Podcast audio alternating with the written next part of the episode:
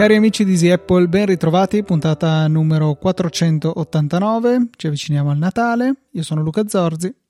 E io sono Federico Travaini. Fede, hai comprato l'AirPods Max, come si sente?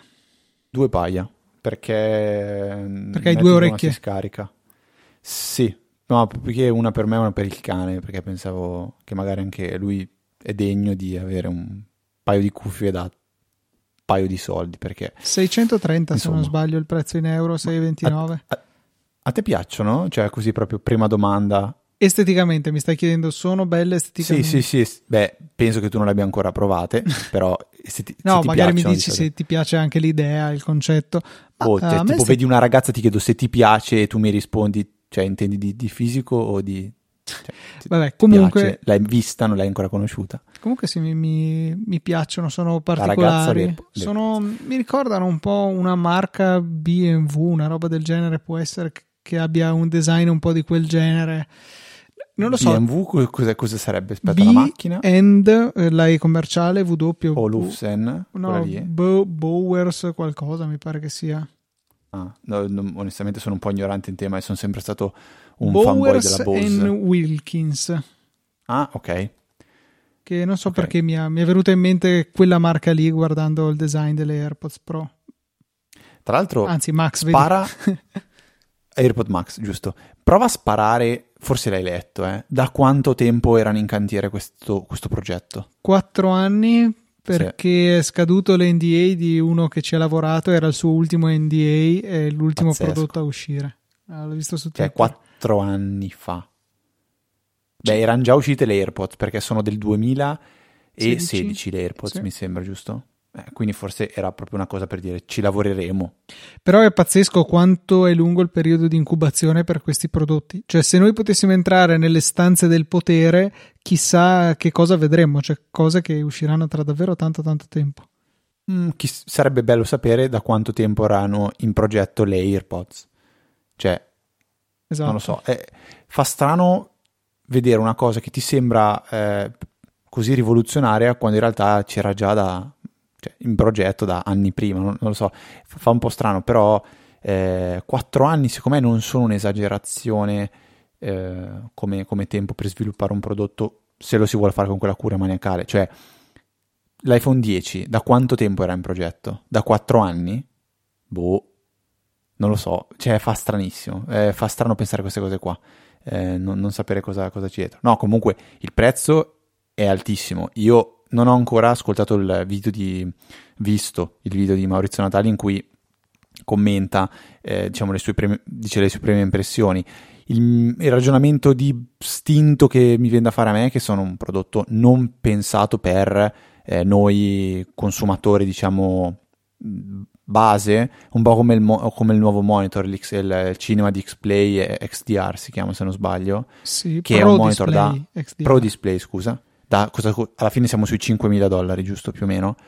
È un monitor che non puoi comparare con quello che ho davanti io adesso, che hai davanti tu, seppur degli ottimi monitor, sono da comparare con monitor professionali che sono in quella fascia di prezzo. Sono anche oltre, modo... avevano paragonato, poi non so se il paragone regga, un monitor reference monitor, non so cosa sia esattamente, comunque per la produzione video ad altissimissimi livelli, che costava 40.000 dollari, quindi un affarone costa un, ordine di grandezza in meno.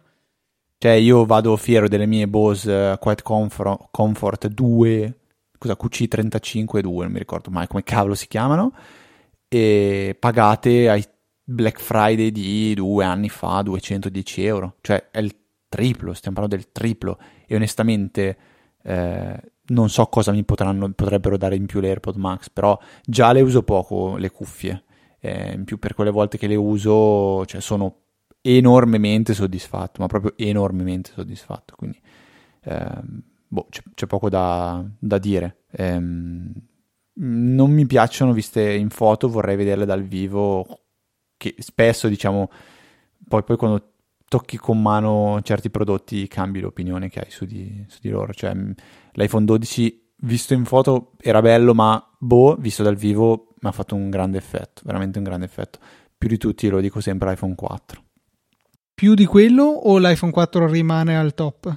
No, no, l'iPhone 4 resta al top. Per me è in assoluto l'iPhone che più mi ha, eh, mi ha, mi ha scioccato quando l'ho visto. Cioè di tutti quanti è proprio quello che mi ha fatto dire wow, più di tutti in assoluto. E come d'altronde mi fanno dire wow le nostre magliette, le nostre tazze, Luca? No. Addirittura, wow, i nostri wow. ascoltatori sono stati più divisi. È Io dovrei dire, per... beh, se dovessi riprodurre il risultato del sondaggio tra di noi. Ma allora, questo piccolo sondaggio che abbiamo fatto eh, è, è, statisticamente appagante perché il 50% sì e il 50% no, quindi un bel numero tondo, tondo, tondo, tondo, tondo. Quello che non è troppo appagante è il fatto eh, che mh, a tanta gente non, non sia piaciuto il nuovo design che io trovo molto simpatico e per quanto posso capire, e ne ho discusso molt- a lungo con Luca, che indossarlo su una maglietta può sembrare un po' ehm, pesante, cioè magari uno si può anche vergognare di andare in giro con le nostre faccione su, sulla maglietta, posso capirlo, però la tazza ragazzi secondo me fa la sua porca figura, a parte che girandola si vede soltanto il logo della meletta, però la trovo una tazza dai, molto molto simpatica, quindi eh, vi ricordiamo come sempre che ancora oggi potete andare ad acquistare eh, la merce che abbiamo messo in vendita per il decimo anniversario di Easy Apple, la puntata dovrebbe essere la prossima, se non sbaglio Luca, la prossima, sì. quella dopo ancora, la no, prossima, la prossima, quindi prossima sarà una puntata che non vedo l'ora di registrare, eh, che non vediamo l'ora di registrare. E quindi trovate su Teespring ancora tutto in vendita, potete andare ad acquistare. Ricordiamo che eh, i donatori eh, del 2020 hanno diritto a uno, un codice sconto, basta contattarci tramite email e noi gli gireremo molto volentieri la, lo sconto del 10%, ci spiace eh, che eh, ci sono delle spese di spedizioni e tasse che non sono del tutto trascurabili. C'è da dire, secondo me, un paio di cose. Cioè, uno, a vederli di per sé come, come spese di spedizione eh, non sono altissime, non sono basse, ma non sono altissime. È che siamo ormai... E che siamo abituati ad Amazon. Esatto, abituati ad avere la spedizione gratuita. Eh, purtroppo è questo l'effetto dove eh, pr- senza, senza, il Prime la spedizione sarebbe eh, sempre quella salassata lì.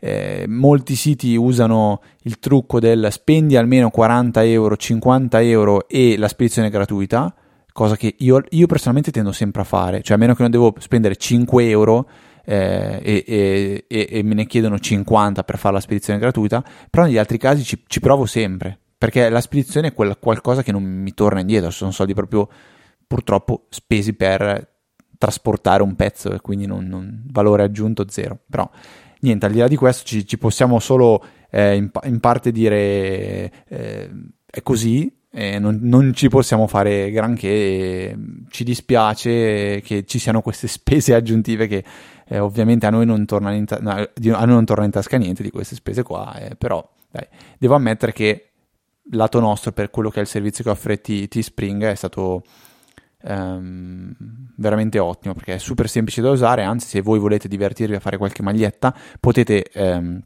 disegnarle, realizzarle e poi metterle in vendita o comprarle solo per voi stessi. Quindi potete andare a esplorare T-Spring se in queste vacanze di Natale un pochettino vi, eh, vi state annoiando. Vacanze che devono ancora iniziare, tra l'altro. Quindi. Partiamo con le domande, Luca? Se sì, non hai altro da aggiungere. Fuoco. Allora, prima domanda arriva da Eric che è un nostro ascoltatore da lungo tempo che ci ascolta la notte ed è un, uh, un, un, amante delle cuffie a filo, dice le uso da sempre, adoro tutte le sfumature che un file non compresso può regalare.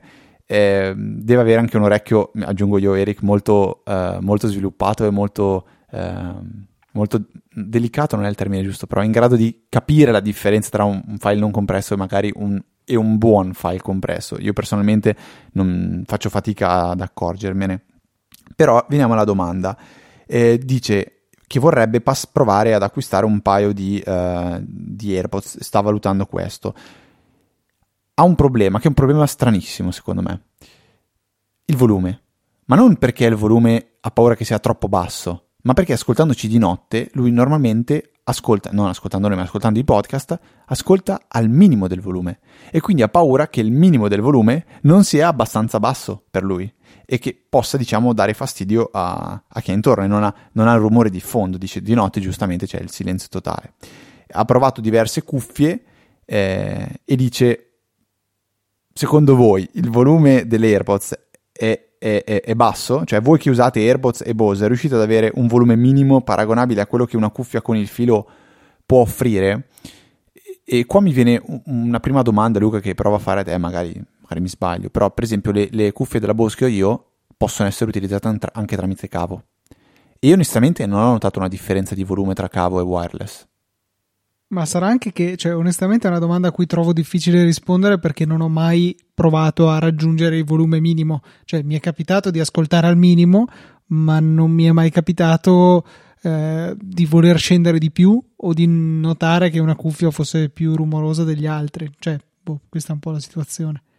Sì, poi c'è di mezzo anche una, una cuffia, come dire, sto facendo, so, sto lavando le, mani, l'acqua è troppo calda troppo fredda, dipende anche tanto dalla persona, dalle mani, da come uno è abituato, da, da mille cose, da mille fattori.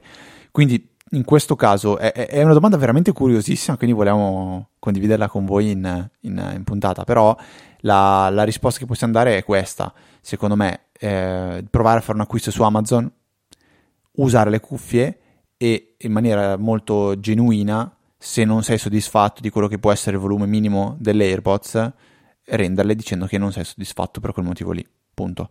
E, ehm, e questo secondo me è l'unica, l'unica, opzione da esplorare, a meno che non hai un amico che te le può prestare, ma non ti faccio neanche questa osservazione perché immagino se avessi avuto un amico con l'AirPod gli, già, gli avresti già chiesto di, di provarle. Però eh, questa differenza tra Bluetooth e, eh, o wireless e cavo di volume io onestamente non l'ho, non l'ho, non l'ho apprezzata. Eh, questa, questa è, è, la, è la mia impressione. La seconda domanda arriva da Alberto che eh, ci, siamo, ci, dice che visto che Google ha deciso di cambiare la policy su Google Photos e quindi ehm, diciamo a partire da giugno 2021 non sarà più possibile caricare tutte le foto che volete anche se a qualità di, ridotta ma bisognerà eh, queste foto occuperanno lo spazio su Drive quindi bisognerà pagare un, uno storage se si vuole archiviare aggiungo una parentesi a riguardo sì. perché eh, chi aveva più dei 15 giga gratuiti o comunque più della propria quota di spazio eh, normalmente disponibile per l'account Google occupata dalle tra virgolette vecchie foto potrà sì mantenerle, ma se non erro, questo è valido per due anni, dopodiché eh, si paga o te le cancellano. Adesso eh, mi rendo conto che arrivo parzialmente impreparato, ma ho letto una cosa del genere, quindi da capire bene anche per chi dice vabbè lo tengo giusto come archivio. Mm, questa cosa potrà durare un paio d'anni. Questo non l'avevo colto. Eh, comunque, dice Alberto, se ehm, visto che diciamo questa migrazione, questa, questo setup è abbastanza lungo, eh, macchinoso, dice vorrei trovare qualcosa di, di, definitivo e decisamente più sicuro. E dice immagina un servizio a pagamento che sia utilizzabile sia tramite Android che iPhone e che salvi autom- autom- automaticamente le foto scattate. Avete suggerimenti oppure pensate sia meglio su un dispositivo fisico piuttosto che su cloud? E qua secondo me, ehm, o meglio, io vorrei tirare una frecciatina ad Alberto, cioè se tu avessi fin da subito pagato per l'archiviazione di Google Photos, oggi questo problema non ce l'avresti e quindi quella soluzione di Google Photos potenzialmente sarebbe già una soluzione definitiva. Io lo dico con un po' di ehm, rabbia perché sono stato uno di quelli che ha vissuto il periodo Everpix. Everpix era un, uno dei primissimi servizi che permetteva di archiviare foto online, era completamente gratuito, non, si, non mi ricordo come, come, e che cosa dava il, il, piano a pagamento, ma in maniera totalmente gratuita caricavi tutte le tue foto e poi ti facevi raggruppamenti, ti aiutava a togliere le duplicate. C'è un servizio fantastico che è durato, bah, pochissimo, dopodiché hanno detto guarda scusate ma non ce la facciamo più, quindi dobbiamo chiudere tutto. E quindi il servizio definitivo deve essere qualcosa dove secondo me in parte tu devi anche contribuire, quindi eh, o te lo fai da solo, eh, puoi farlo con un server Plex, eh, puoi farlo con se, se compri un, un, un QNAP ad esempio c'è l'applicazione nativa sono, robe, sono entrambe soluzioni che a me onestamente non, non fanno impazzire eh, altrimenti puoi pensare di pagare. O una cosa che probabilmente già hai e che stai pagando e che potresti continuare a usare è Amazon Photos. Bravissimo un... Fede, proprio lì volevo arrivare, secondo me okay. potrebbe essere la soluzione più azzeccata. Tu lo usi quindi costantemente? No, lo uso ogni tanto, mi ricordo di aprire l'uploader per Mac per fare un ennesimo backup delle mie foto. Eh, Perché non da iPhone? Perché su iPhone non ho tutta la libreria scaricata in locale. Ho capito, e... ma se tu tieni entrata l'applicazione, lui fa in automatico i backup incrementali. Mm, sì, ma poi io in realtà le foto spesso vado a pasticciarle dal Mac, le seleziono e tipo dopo che sono tornato dalla Sicilia, che ho fatto la cernita delle foto, ho dato una, una caricata con uh, Amazon Photos. E viceversa, se l'avessi fatto prima, mi sarei trovato presumibilmente un mucchio di foto di cui non avevo interesse a mantenerle. Insomma, e non so se poi una foto caricata nel momento che questa scompare dal rullino, se viene eliminata anche un po' come fa iCloud Photos, se viene cancellata dal, eh, da, dal servizio di, di, Amazon, questo non lo so. Per cui preferisco eh, fare un upload quando voglio io dopo aver ehm, dopo aver portato la libreria in uno stato accettabile. Mi rendo conto che qui c'è il rischio di, tra virgolette, perdere delle foto, ma considerato che è il mio ennesimo backup delle foto, ci può stare, secondo me. Io ricordo sempre ne faccio diversi, cioè uso sia Google Photos e sia Amazon Photos e sia iCloud Photo Library. Eh, iCloud Photo Library mi fa stare abbastanza tranquillo, pago anche 200 giga Amazon, eh, Google Photos faccio il backup normale e pago però io già i, i 100 giga, mi sembra che sono 1,99 euro al mese. Amazon Photos o Amazon Prime, quindi ho un triplo backup.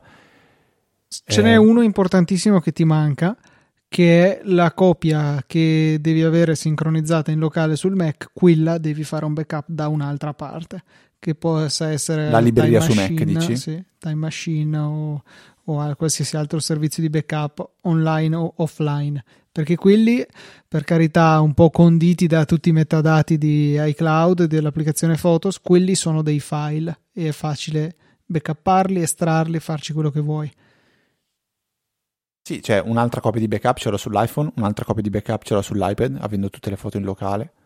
Sì, sì, però Quindi, secondo poi... me manca la comodità di un backup vero con dei file veri sul computer.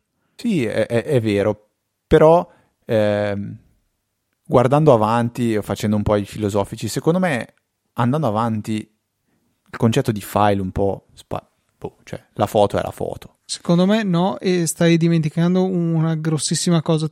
Tu, quelli che hai considerato, soprattutto iCloud, e quindi con la falsa impressione di avere un backup sull'iPhone, sull'iPad e sul Mac, perché tanto li hai tutti sincronizzati è una falsa sicurezza perché se tu vai a cancellare una foto quella sparisce dappertutto. Vai dalle sì. cancellati recente sparisce dappertutto. È una sincronizzazione non è un backup.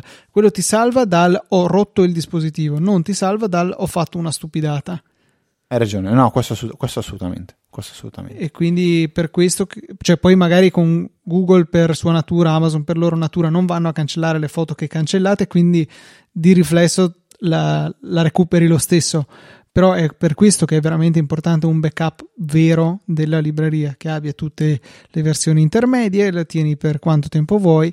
Già il semplice Time Machine va più che bene per questo scopo, io personalmente utilizzo Arc. Ok. Ehm, però ripeto, di soluzioni ce ne sono tantissime. Se uno vuole fare anche il QNAPino, il, il, il piccolo NAS in casa con un server Plex, o un Raspberry con server Plex attaccato a un hard disk. O... Diciamo che lì secondo me comincia a diventare un po' deboluccio, a meno che non parliamo almeno del Raspberry 4, soprattutto se la libreria è cicciosa. Sì, sì, sì, beh, un Raspberry 4 e vabbè. Ehm, si può fare, si possono adottare sicuramente di tanti, tanti, tante soluzioni, assolutamente. Però alla base c'è quello del fatto che cioè, eh, di, difficilmente trovare qualcosa di, di, gratuito che sia definitivo, ecco, mettiamola lì, perché da qualche parte i soldi devono tirarli fuori, per, perché comunque se anche Google a un certo punto ha dovuto dire fermi tutti, eh, chiederò, chiederò dei soldi per l'archiviazione delle foto, vuol dire che non è una cosa che si può gestire facilmente. No, infatti è evidente che non è una questione del Google non se lo può permettere. Google si può virtualmente permettere qualsiasi cosa, è che non ha senso, non ha senso dal punto di vista imprenditoriale, cioè costa troppo rispetto al beneficio che ne hanno nel minare tutti i vostri dati, analizzare le foto e farci un po' quello che vogliono. Cioè eh, l'utente medio costa di più di quello che rende e qui, di qui la scelta. Eh, gratis solamente la quota di spazio che comunque vi offrono e il resto si paga. Benissimo. Next, Nicolò chiede uh, delucidazioni riguardo i modem. Qui io Luca sto già per addormentarmi, però so che tu ti scaldi sull'argomento, allora perché non parlarne in puntata che io in realtà dovrei interessarmene. Allora, proviamo a fare un discorso un po', un po ampio. La, la, domanda è, cioè, o meglio, una serie di punti che ci chiede Nicolò riguardo all'argomento del modem libero, che quindi secondo me può essere di interesse un po' per tutti. Il modem libero è una normativa che è stata eh, approvata penso ormai un paio d'anni fa e che stringi stringi significa l'operatore non può obbligarti a comprare il suo modem, eh, eventualmente può dartelo incomodato, però de- è obbligato l'operatore a lasciarti usare un qualsiasi tuo apparato purché congruo con i requisiti minimi, cioè deve supportare determinati standard, eccetera, eccetera. E deve darvi tutti i dati necessari a configurare questo modem, questo dispositivo sulla rete del, del provider. Nel caso della DSL e dell'FTTC è proprio l'intero modem perché eh, attaccate la presa del telefono a quello. Nel caso della FTTH e, e beh, facciamolo a parte dell'FTTH fino all'ONT quindi quell'aggeggio che traduce la fibra in Ethernet, eh, quello rimane dell'operatore, però all'Ethernet dell'ONT potete attaccarci quello che volete e la stessa cosa anche per i provider wireless, ad esempio Eolo, che hanno sì la loro antenna, però poi alla loro antenna potete attaccarci quello che volete. Eolo addirittura in questo è sempre stato avanti perché fin da subito non, non vi obbligavano a prendere il loro router, è sempre stata un'opzione. Eh, ricordo appunto quando lo feci nel 2010, appunto già c'era questo vantaggio. Ecco, dice attualmente dal punto di vista pratico pensate che valga la pena l'utilizzo del modem libero o sono più i problemi che i benefici? Ho notato che alcuni gettori, gestori ancora fanno resistenza e comunque i prezzi sono gli stessi che utilizzando il loro modem. Allora, eh, Nicolò, se mi fai questa domanda probabilmente non ti conviene buttarti sul modem libero, soprattutto considerato che non ne avresti un risparmio economico. Eh, la possibilità di usare un proprio modem è positiva e vantaggiosa qualora eh, ce ne sia l'utente ne senta la necessità, ad esempio voglio utilizzare apparati più complessi che abbiano più opzioni, più funzionalità di quelli offerti dal provider. Se mi dici ma che vantaggi ne ho? Beh, i vantaggi sono questi, quindi il fatto che tu me lo chieda mi viene da pensare che probabilmente tu puoi tranquillamente vivere sereno, risparmiarti i soldi del comprarti il tuo modem, visto che tanto non hai una convenienza economica rispetto a prendere quello del provider e usare quello. Tutto funziona, non devi preoccuparti. Oltretutto, mediamente i router che danno adesso i provider sono di qualità buona e quindi eh, non ci sono neanche discorsi tipo ma è una schifezza, è inaffidabile quello che mi danno. Adesso sono mediamente prodotti buoni. Eh, gli stessi Fritz vengono dati adesso spesso, ad esempio Tiscali eh, fornisce i Fritz Box sulle FTTH Open Fiber se non sbaglio. Eh, tanti altri provider offrono questi dispositivi più, tra virgolette, in voga tra gli smanettoni. Eh, dice che soluzioni state adottando adesso? Avete collegato un router migliore a valle quello dell'operatore siete passati al modem libero? Eh, parlo per me, io fin da quando ho attivato la mia linea non ne volevo sapere del router dell'operatore. Io nel mio caso ho Fastweb FTTH e ho preteso fin da subito, appena è stato possibile, che mi fosse consegnato un ONT per poter attaccare quello che volevo io. Nello specifico, per me, la, lo setup mi rendo conto che non è una cosa normale. Io ho un piccolo serverino, questo a casa mia, eh, che ha varie macchine virtuali container all'interno. Una di queste macchine virtuali è PFSense, che è un router che utilizzo. E a valle di questo ho riciclato il, il fastgate della, di Fastweb che mi avevano lasciato comunque per fungere da mero access point eh, wifi perché casa mia è piccola e il fastgate ha un wifi più che sufficiente per coprirla casa dei miei invece che è eh, alcune volte più grande della mia il, il setup è più complesso, c'è sempre PFSense collegato all'ONT che converte la fibra in Ethernet ehm, in un server, d'accordo, però poi la parte wireless è affidata ad alcuni access point della Ubiquiti. Perché? Perché come rapporto qualità-prezzo sono discreti, sono gestibili centralmente da loro ho 6 access point della Ubiquiti e 2 non, che vabbè sono per i garage, non sono particolarmente rilevanti e per me poter avere una gestione centralizzata è, è importante, quindi ho scelto i prodotti della Ubiquiti. Eh, un po' ci uniamo alla domanda successiva che dice se dovessi comprare un, mo- un modem che modello mi consigliereste? Ubiquiti AVM, quindi la casa tedesca produttrice dei Fritzbox. Eh, I dispositivi che ho attualmente supportano il WiFi AC. Allora, probabilmente per un sistema tutto in uno ti direi prendi un Fritzbox. Eh, il 7530 eh, e il 7590 differiscono essenzialmente dal fatto che il 7590 ha un wifi più prestante. Eh, lato modem sono assolutamente identici. Poi, vabbè, il 7590 ha qualche funzione in più, mi pare una porta telefonica in più.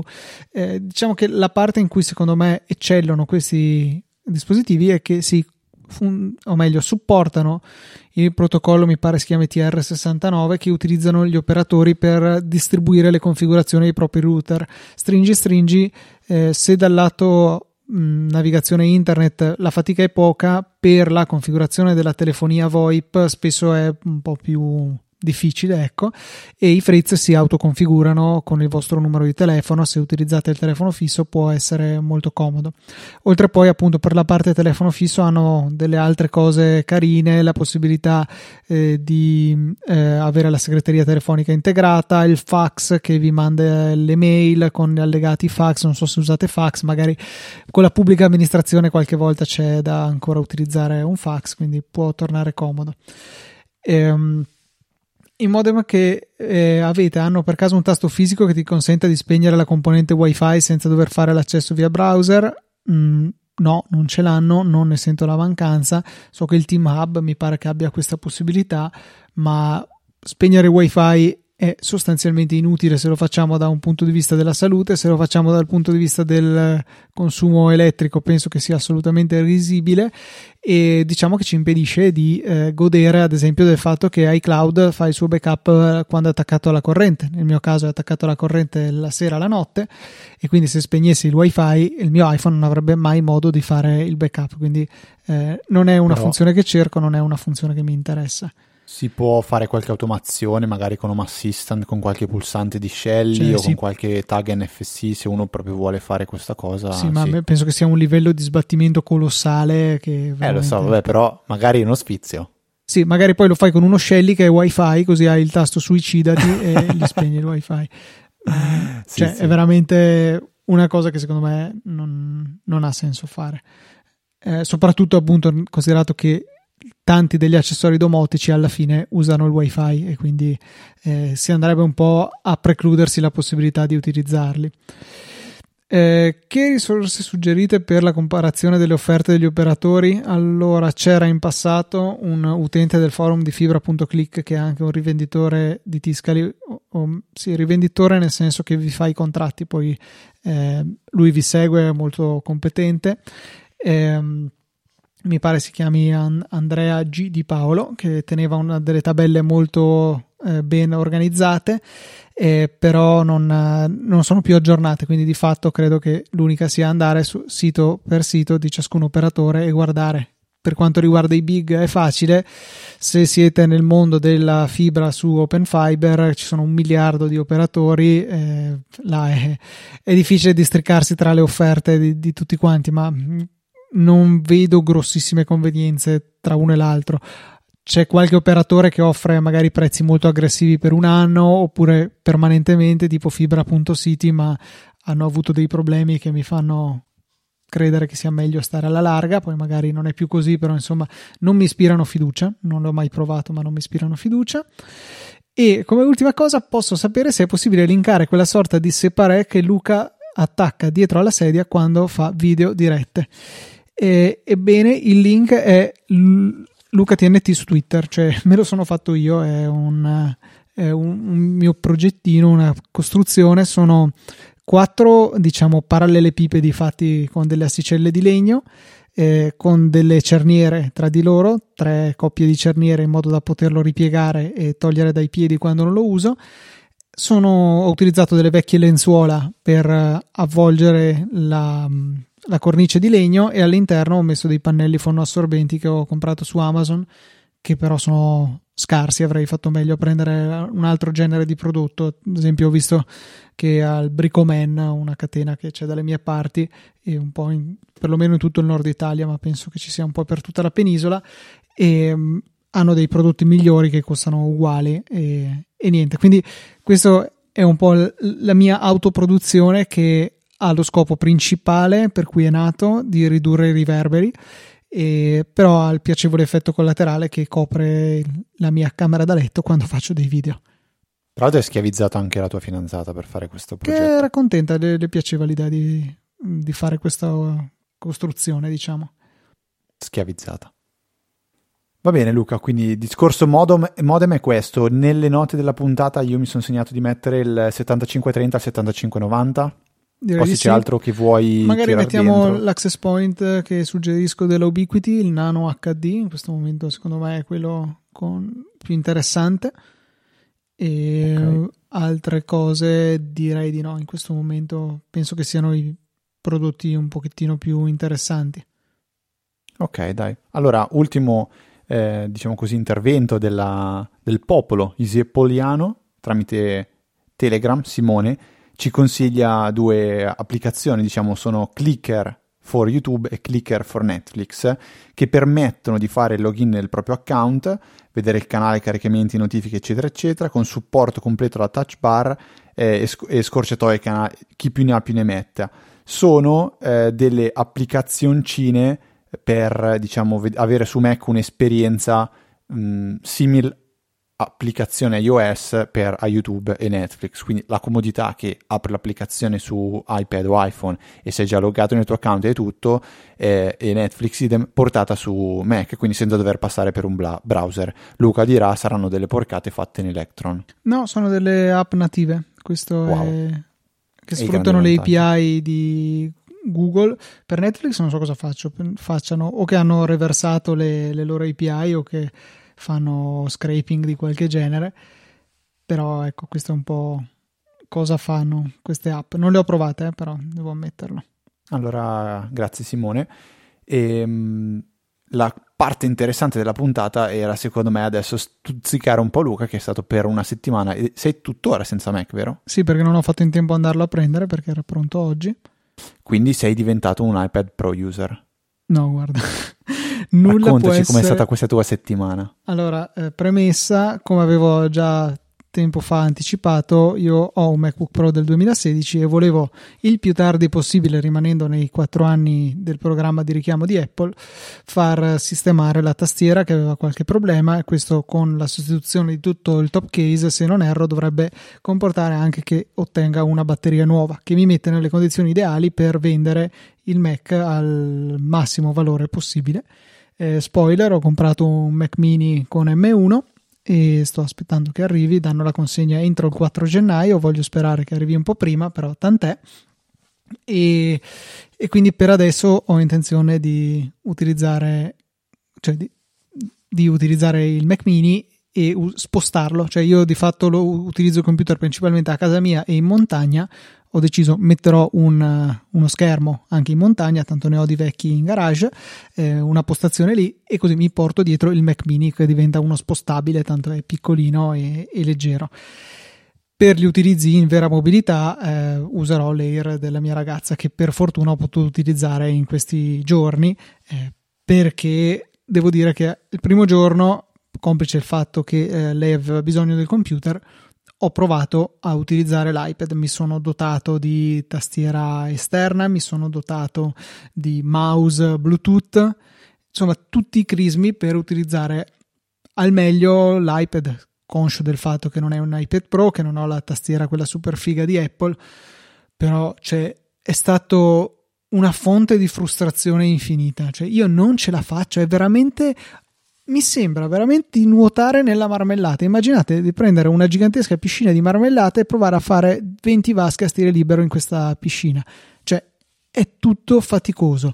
Se si rimane nel seminato, se si fanno le cose per cui è previsto il sistema, tutto bene. Cioè, io adoro l'iPad. Eh, mettiamo questo, questa premessa perché io veramente, se mi si rompesse, lo comprerei il giorno stesso questa è la situazione in cui sono con l'iPad. È un dispositivo che adoro, però un po' come si diceva molti anni fa, per me l'iPad è prettamente uno strumento di consumo. Consumo di RSS, consumo di Twitter, consumo di video, basta. Navigazione internet spiccia, fine. Rarissimamente faccio altro. Ah no, dai, ogni tanto mi connetto in SSH a qualche server per fare qualche cosa al volo ma è qualche cosa al volo. Cioè, qualsiasi lavoro un po' più prolungato eh, mi provoca una irritazione che faccio fatica a descrivere perché veramente è tutto difficile. Cioè, spostare i file è difficile, usare il terminale per quanto Prompt sia un'ottima applicazione, usarlo seriamente è limitante. Non avere fin- tante finestre è limitante. Eh, dover usare, eh, no, in realtà il touch neanche, neanche, più di tanto col mouse, però boh, è, è tutto un setup che non mi piace e soprattutto è anti-ergonomico da morire. Cioè, dopo forse un'oretta ho messo insieme avevo già le braccia che mi davano fastidio, la schiena che mi faceva male perché dovevo stare chino sull'iPad, ok, potrei costruirmi una, una qualche, mm, non lo so, qualche postazione un po' meglio, ma già un portatile che è uno schifo dal punto di vista dell'ergonomia è meglio di quello che ero riuscito a ottenere con, con l'iPad. Non lo so, mi, mi sono trovato davvero male e è assurdo come io possa contemporaneamente amare e odiare quel prodotto eh, a questi livelli perché mentre per il relax lo adoro, non, non ce la farei a usare altro. Eh, spesso eh, prendo in giro Filippo Bigarella perché lui invece usa il Mac per tutto, per dire anche per guardarsi YouTube, lui guarda solo con il Mac. L'iPad eh, non lo accende da anni, cioè proprio zero. E per me è inconcepibile, è uno strumento molto più comodo per questi utilizzi ricreativi. Non penserei mai a mettermi a guardare YouTube sul Mac, ma anche ipotizzando di usarlo come portatile, boh, no, non lo uso. Cioè, per me YouTube è l'iPad. Luca, plot twist. Dimmi. Alla fringe. Esiste un universo parallelo, un mondo parallelo, dove in realtà è stato inventato prima l'iPad del Mac. sì, però. Cioè, può essere. Immagini la ge- no, pensa dall'altra parte, ci sono Luca e un Federico che stanno registrando la loro puntata di Easy Apple sull'iPad e dicono, e, e dicono che non capiscono come si faccia a pensare di lavorare sul Mac perché l'iPad è comunque al touch, è più veloce, un click, c'è cioè tutte queste robe qua e, da, e Apple sta cercando invece di far diventare il Mac il nuovo Te lo immagini? No, sicuramente. Su sta cosa. Allora, da un lato devo dirti sì, sicuramente potrebbe esistere questo mondo e ci sarebbe del mio malcontento rimarrebbe la componente è comunque una cosa nuova e diversa e faccio fatica a abituarmi, quello ci sarebbe lo stesso. Però eh, andrebbe immediatamente a sparire il discorso del sentirsi limitato da fare fatica a fare tante cose insieme, avere tante cose insieme, perché quello rimane il difetto principale dell'iPad sei ingabbiato nelle due applicazioni insieme, eventualmente la terza che però va a impedirti di usare le altre due. Tutto un tira e molla scambia le finestre che è di una scomodità che io non, non accetto, semplicemente non accetto e quindi per me l'iPad rimane un bellissimo giocattolo da usare per uh, compiti semplici. Quando c'è qualcosa di più difficile da fare e mi rendo conto, eh, intendiamoci che sono probabilmente nella top 0,5% degli utilizzatori di computer, ma non tanto perché sono chissà che bravo o che figo, ma perché eh, c'è tantissima gente. Tu sei e... sempre al Mac, Luca. La... Cioè, io quando ti scrivo, tu sei al Mac. Cioè, sì, io lo, io lo, uso tanto il computer perché ci faccio tantissime cose. Questa è la, la realtà. E se non sono al Mac, eh, è più facile che abbia l'iPhone perché sto facendo qualsiasi altra cosa. Cioè io sono all'iPad la sera dopo cena, dopo che la mia ragazza è andata a letto, io mi metto lì, mi leggo i miei RSS, a mi letto? guardo i miei video e, e fine. A letto sul divano, scusa? Sul divano. Ok. E, e questo è quel momento in cui sono all'iPad. In tutto il resto del tempo o sono al Mac o sono all'iPhone, tra virgolette, non nel senso che sto usando l'iPhone, ma che sono in giro e ho l'iPhone in tasca. E per questo... Ma per... sì, è vero, cioè Luca, cioè, è così, adesso non è che dobbiamo stare qua a giustificarci. Cioè, secondo me, quello che ci manca in primis è comunque, posso dire, mindset, cioè quell'idea di dire mi metto, voglio mettermi nelle condizioni di usarlo. Eh, po- po- cioè, quindi tu già soltanto dici una settimana da, da usare l'iPad non so con quanta reale voglia ti metti io l'ho presa come una sfida eh? cioè, ero, sì, ma dopo ero tutto positivo voglio riuscire dai adesso stavolta okay. è l'occasione stavolta è la prima volta che mi capita di avere bisogno di usare l'iPad e però c'è già il supporto per il mouse c'è la tastiera tutto quindi Quanto ero nelle migliori condizioni però sono durato un quarto d'ora prima di cominciare a innervosirmi e eh, un'ora vedi. prima di gettare la spugna. Vedi, cioè, non lo so. Um, forse, forse proprio perché va preso in maniera diversa, però va bene, parliamo miliardi di volte, cioè bisogna girare tu, tutto il modo di, co- di, come si lavora, bisogna rimmaginarlo, ripensarlo su tante cose e, e, e, ed è così, stop, cioè è come, è come, è come, come le applicazioni, cioè oggi eh, se vuoi pensare, se tu sei un amante del browser e vuoi fare tutto solo con Safari, non vuoi installare nient'altro, o Chrome, cioè per dire, ti ritrovi in mano un iPhone dove per qualsiasi cosa devi fare, devi scaricare un'app. Perché alla fine devi usare Glovo, devi usare Deliveroo, devi usare la carta dell'IKEA, devi usare OnePassword, devi usare... Devi farlo tutto con un'applicazione. Se quella roba ti dà fastidio, n- non ti andrà mai bene usare un iPhone, ma vorrai, vorrai usare un computer con un browser con dentro tutto. Cioè, vabbè, sto facendo un esempio po' del cacchio, però quello secondo me è il ragionamento. E poi anche l'abitudine, cioè è inutile dirlo, ma noi ormai sono 30 anni che usiamo il computer di fila, cioè mi fa strano dire che sono 30 anni, ma sono 30 anni che usiamo sta roba qua. Se dai in mano un iPad a un bambino e ci cresce insieme, e probabilmente potrebbe essere più avvezzo a usare un iPad che un computer e lo vedo anche banalmente col videogame, videogiochi, quelle robe lì, ne parlavamo. Questi giorni è uscito Wild Rift che è la versione di iOS eh, di League of Legends. Io ho sempre detto, per me è impossibile, se andassi a riscoltare le puntate di anni fa, dicevo, è impossibile pensare di fare un gioco del genere per eh, controlli touch, perché per poterci giocare mi serve un mouse, 5 tasti della tastiera di cui uso tutte le dita possibili immaginabili e quant'altro. E effettivamente hanno tirato fuori una roba su un, eh, un, un iPhone che è giocabile. Io l'ho provicchiato in questi due giorni qua. È ripensato, cioè la faccia più o meno è la stessa, ma è completamente ripensato, è riadattato, è, è, è la stessa solfa, ma completamente vestita con, un, con altri vestiti. È totalmente. Eh, cioè, cioè, lo vedi e lo riconosci, però poi lo usi e dici è, è, è diverso, è un po' lo stesso concetto. E, ed è un po' così, un po', un po per, per, per probabilmente tutte le cose, come quando a un certo punto ti rendi conto di non avere più sullo schermo una tastiera fissa, ma è uno schermo touch e puoi far comparire la tastiera e, e invece puoi toglierla quando non ti serve. Cioè, è un po', un po quel discorso lì, sec- secondo me. Io appunto sarei curioso di vedere a prendere due, bamb- due cloni dello stesso bambino, eh, curiosi comunque, cioè curi- entrambi ma lo stesso perché è uno ma doppio. Fringe, te ne serve uno da una parte e uno dall'altra. Esatto, metterli davanti, uno a un Mac, uno a un iPad, senza che sappiano niente del passato, quindi per loro quello è il dispositivo. Beh, un Lascia bambino oggi sicuramente tempo. l'iPad lo sa usare, un computer no. Sì, sì, sì, sì, esatto. No, no, no, ma io metterli fin dall'inizio davanti al... cioè in modo che, tra virgolette, non conoscano l'altro, che è un pensiero assurdo. Beh, ma Luca, sono già oggi ragazzi che fanno le medie, che stanno crescendo con l'iPad, con i libri sì, di, ma, di scuola. Eh, tra l'altro, rendiamoci conto di questo.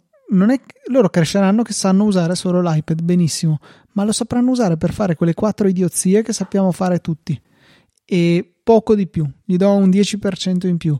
Questo cos'è il risultato? Che poca gente usa i computer se non per giocare e non sapranno fare le cose. Cioè, questa è la no, realtà. Io sono, no, sono, categor- sono pessimista su questo. Cioè, mm, no. non... Cioè, non sta. Tu stai dicendo che l'iPad sta impoverendo sì. la capacità di usare strumenti informatici. Sì, perché. Io cioè... vedo che in realtà sta aprendo la possibilità a tante persone di usare strumenti informatici. Sì, è vero, perché forse ok, lo apre a tante persone, però secondo me eh, quelli che erano i me e i te della situazione, se nascono sull'iPad non sono su una piattaforma che favorisca la loro crescita tecnologica. Mm, non sono assolutamente d'accordo. Sc- scopriranno shortcuts e faranno alcune cose molto carine con shortcuts. Ma si f- finisce lì, eh. Cioè, no, perché la fame ti viene. Cioè, è come se. Ma allora eh, poi. Tu hai una. Scusami, Luca, secondo me è come se tu oggi, dieci anni fa, avevi un, una curva di apprendimento dove se volevi restavi veramente al base. Cioè, comunque ci sono tuttora persone adulte che il, il computer fanno fatica a prendere in mano il mouse e scrivere con la tastiera. Cioè, a livelli che quasi a me infastidisce, ok? Però perché? Perché probabilmente la curva di apprendimento che avevi era o il computer lo usavi così e quella roba lì è punto stop e non, ti, non c'era neanche modo di incuriosirti. Oggi secondo me si è un po' spianata la fascia mezza, cioè capito, a metà c'è una fascia che è molto più facile che eh, si sviluppi perché hai a disposizione degli strumenti diversi, un'accessibilità alle informazioni diverse, una semplicità diversa, una diffusione diversa. Ma chi avrà fame, secondo me, punterà in alto ugualmente. Sì, cioè, però, punterà tanto in alto. Però dovrà promuoversi a un dispositivo che glielo lasci fare. Probabile, ma assolutamente, assolutamente. Ma questo lo può dire di tantissime cose, secondo cioè me. Cioè che però stringi stringi vuol dire che l'iPad è limitante, purtroppo è una fascia media, oggi è una fascia assolutamente intermedia. Cioè, mentre il computer di fatto non pone limiti a quello che tu puoi fare, poi sì, ci sono i limiti di potenza, di quello che vuoi, però è potenzialmente illimitato, cioè puoi fare qualsiasi cosa.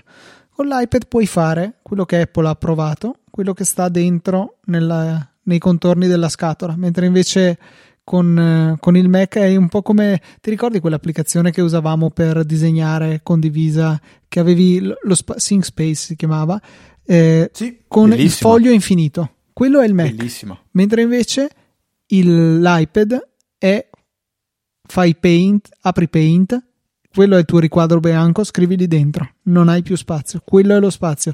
Devi fare delle cose che stanno nel riquadro bianco, Oggi. bellissimo e super facile. Ti serve più spazio? No, no, signore ti farò morire. Oggi, oggi Luca. Oggi. Sì, sì, oggi sì, oggi, ma oggi. sono dieci anni che diciamo oggi. Mizzica solo? Eh. Sono pochi, dieci. Sì, ma dopo dieci anni che c'era il computer, si, face- si programmavano i computer sui computer, tanto per cominciare. Non avevi bisogno di una costola esterna. Eh, ma perché ne avevi bisogno? Cioè, secondo me ne avevi bisogno.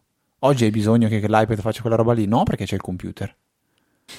Ok. Cioè, tu dipende, no, dipende qual è il tuo obiettivo. Cioè, vuoi, vuoi che il computer ti permetta di fare tantissimo o vuoi invece un dispositivo che sia accessibile? Cioè, se tu adesso Perché non, non voglio entrambi? cadere nel tema super filosofico, ma qual è il, il, il, lo, lo, lo, slogan di Apple? Quello di rendere il mondo un posto migliore. Tu per rendere il mondo un posto migliore va bene, lasciamo stare il fatto che poi tirano fuori delle cuffie da 700 euro, ma l'idea è quella di tirare fuori un dispositivo che sia usabile per tutti, accessibile a tutti, semplice, bello, che hai voglia di avere, eccetera, eccetera. Quindi devi puntare a una fascia media, punto. Cioè, se io dovessi dare in mano, mia mamma mi chiede il Mac per fare una sola cosa. Lei ha un MacBook di quelli di plastica bianchi e solo una cosa ha bisogno di fare. Gli album delle foto da stampare. Boom, basta. Quella roba lì ma ci sono al 99% applicazioni che ti permettono di farlo anche su iPad tranquillamente.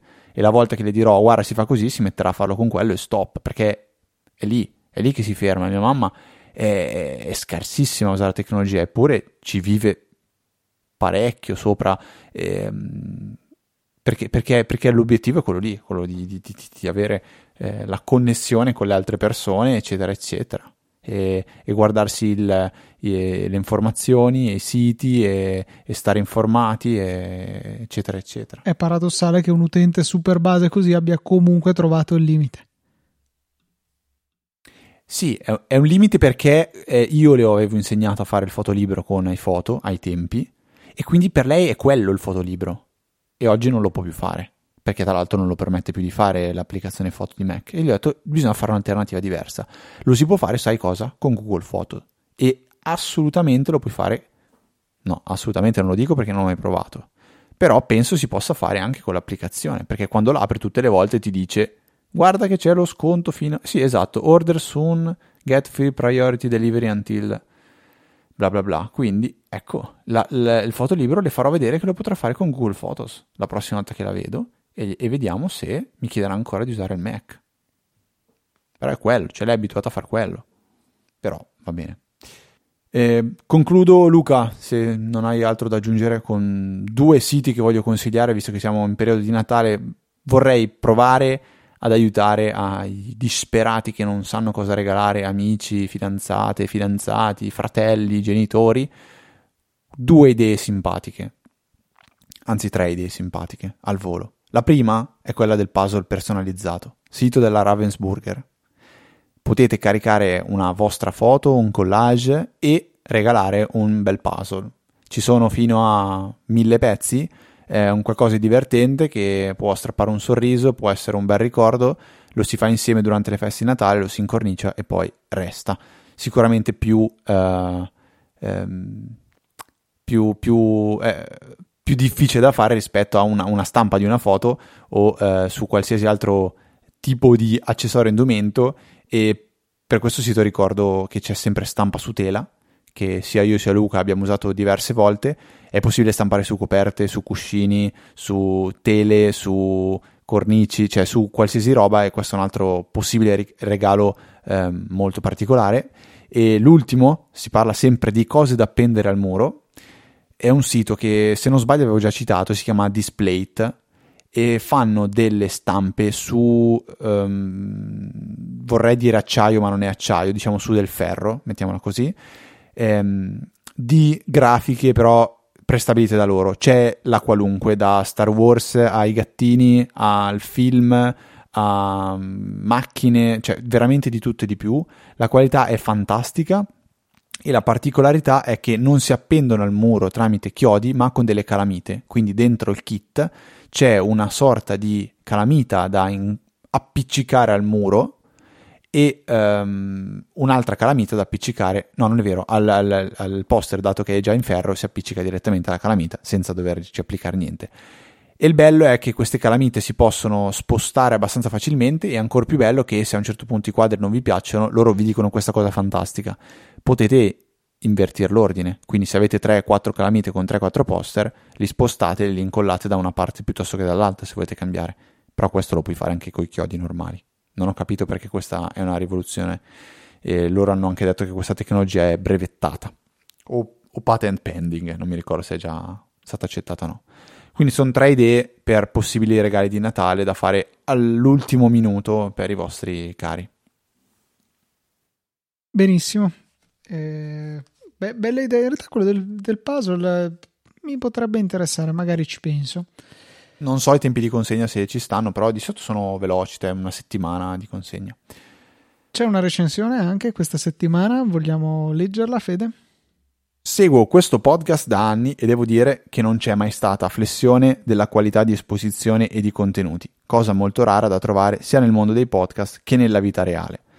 Luca e Federico sono due ottimi divulgatori, prima che due ragazzi pieni di passione e di voglia di condividerla.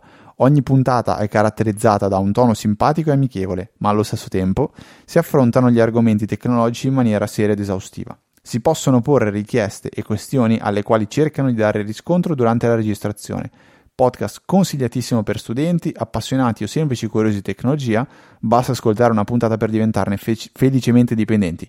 Grazie ragazzi, continuate sempre così. iPhone Bobo, direi una delle recensioni più complete e più apprezzate di sempre. Grazie mille per la tua recensione. Volevo solo segnalare in chiusura una cosa che è capitato alla mia ragazza di dover fare, e cioè inviare file giganti via mail. Eh, probabilmente ne abbiamo già parlato in passato. Una funzione poco conosciuta di Apple Mail su Mac eh, è la funzionalità di Mail Drop è del tutto trasparente, si integra benissimo con l'applicazione e per attivarla bisogna solo andare nelle preferenze di mail e assicurarsi che nella sezione del proprio account sia stata spuntata in via allegati grandi con mail drop o qualcosa del genere. Per il resto poi si usa come fosse una mail qualsiasi. Eh, si allegano i file, 3,6 giga di file nel caso della mia ragazza e trascinandoli dentro nella finestra normalmente e poi si fa invia fine. Cosa succede dietro le quinte? Succede che i file vengono caricati sui server di Apple e hanno una scadenza di 30 giorni. Nella mail poi vengono inseriti i link a questi file e la cosa bella è che se utilizzate Apple Mail non vi accorgete nemmeno dell'esistenza di airdrop, di mail drop, perché i file si comportano come se fossero degli allegati normalissimi nel suo caso l'ha inviato a una casella che poi non so probabilmente è stata usata dalla webmail di Libero dopo però lì c'era un link, il destinatario ci ha cliccato sopra e si è scaricato il file, i file da 3,6 giga senza grossi problemi. Quindi eh, è stato estremamente facile, senza ricorrere a WeTransfer o servizi simili, eh, è stato estremamente facile riuscire a passare questi file e non c'è stato niente da spiegare. La spiegazione è inviali come allegati e poi ci pensa mail a fare la cosa giusta. Non l'ho mai usata come funzionalità. Mi è capitato qualche volta che mi chiedesse: Ma vuoi che faccio? No, no, faccio io, ci penso io, non ti preoccupare. E invece dovevi lasciarli fare, cioè ti risparmiava svariati click rispetto ad andare su qualsiasi altro servizio o anche solo caricarli sul tuo eh, iCloud, Dropbox, Google Drive, quello che vuoi. Sì, sì, sì, sì, eh, hai, hai ragione. Però non lo so perché non l'ho fatto, non mi ricordo neanche che, che cos'era. Luca, a te l'onere di ringraziare coloro che ci hanno supportato tramite una donazione anche questa settimana sono diversi, sembrano più del solito, in realtà erano pochi la settimana scorsa perché abbiamo registrato a inizio puntata e sono eh, invece di più questa settimana perché abbiamo registrato a fine settimana, non puntata. Dobbiamo ringraziare Marco, Marco De Jesus Maria, Davide Tinti, Giorgio, Massimo, Marco De Jesus Maria di nuovo, grazie mille Marco, eh, Daniele Corsi, Paola Bellini e Nicolò Fiume per le loro generose donazioni. Grazie ancora per il vostro supporto. Volete fare lo stesso? Sezione supportaci del sito easypodcast.it. Eh, trovate tutti i vari metodi: eh, Satispay, Apple Pay, eh, c'è anche PayPal, eh, c'è la carta di credito. Potete usare un po' quello che volete. Purtroppo non rientrate nel cashback di Stato perché non è una transazione fatta in negozio. Ci dispiace tanto per questo. Eh, cashback di Stato di cui non abbiamo voluto, volutamente voluto parlare perché potremmo avere solo delle brutte parole oggi per oggi per quello che sta, stiamo vivendo, nel senso che non funziona nulla. Quindi magari settimana prossima qualche parolina in più ce l'avremo, ma sarà la puntata del decimo anniversario, quindi vorremmo parlare solo di, di cose belle, però vedremo. Vi ricordo come sempre Prima di dirvi che info.easyapple.org è il nostro indirizzo email, ma visto che l'ho già detto, non ve lo ripeto dopo, che ci sono ancora in vendita le nostre magliette, le nostre tazze, le felpe e quella, qual... c'erano anche i leggings, ma abbiamo deciso di non farli perché io solitamente non li uso e Luca ha detto che ne ha già abbastanza. Esatto. Esatto. Quindi nelle note della puntata trovate il link per andare su Teespring, trovate sia la grafica nuova del decimo anniversario, sia quella classica, rifatta uguale uguale uguale a quella del 2014 con il logo di Easy Podcast. Quella pensiamo sia una bella maglietta e abbiamo ricevuto anche delle ottime foto, Luca, di ascoltatori che ci hanno detto guardate io la uso ancora oggi ed è ancora in ottime condizioni, quindi un prodotto tutto sommato di, di qualità. Se volete invece contattarci privatamente ci trovate su Twitter agli indirizzi o gli account ftrava e lucatnt, ma tutto quello che vi serve lo trovate visitando il sito easyapple.org. E per la 489esima puntata è veramente tutto. Un saluto da Federico. Un saluto da Luca. E noi ci sentiamo la settimana prossima con la puntata del decimo anniversario di Easy Apple.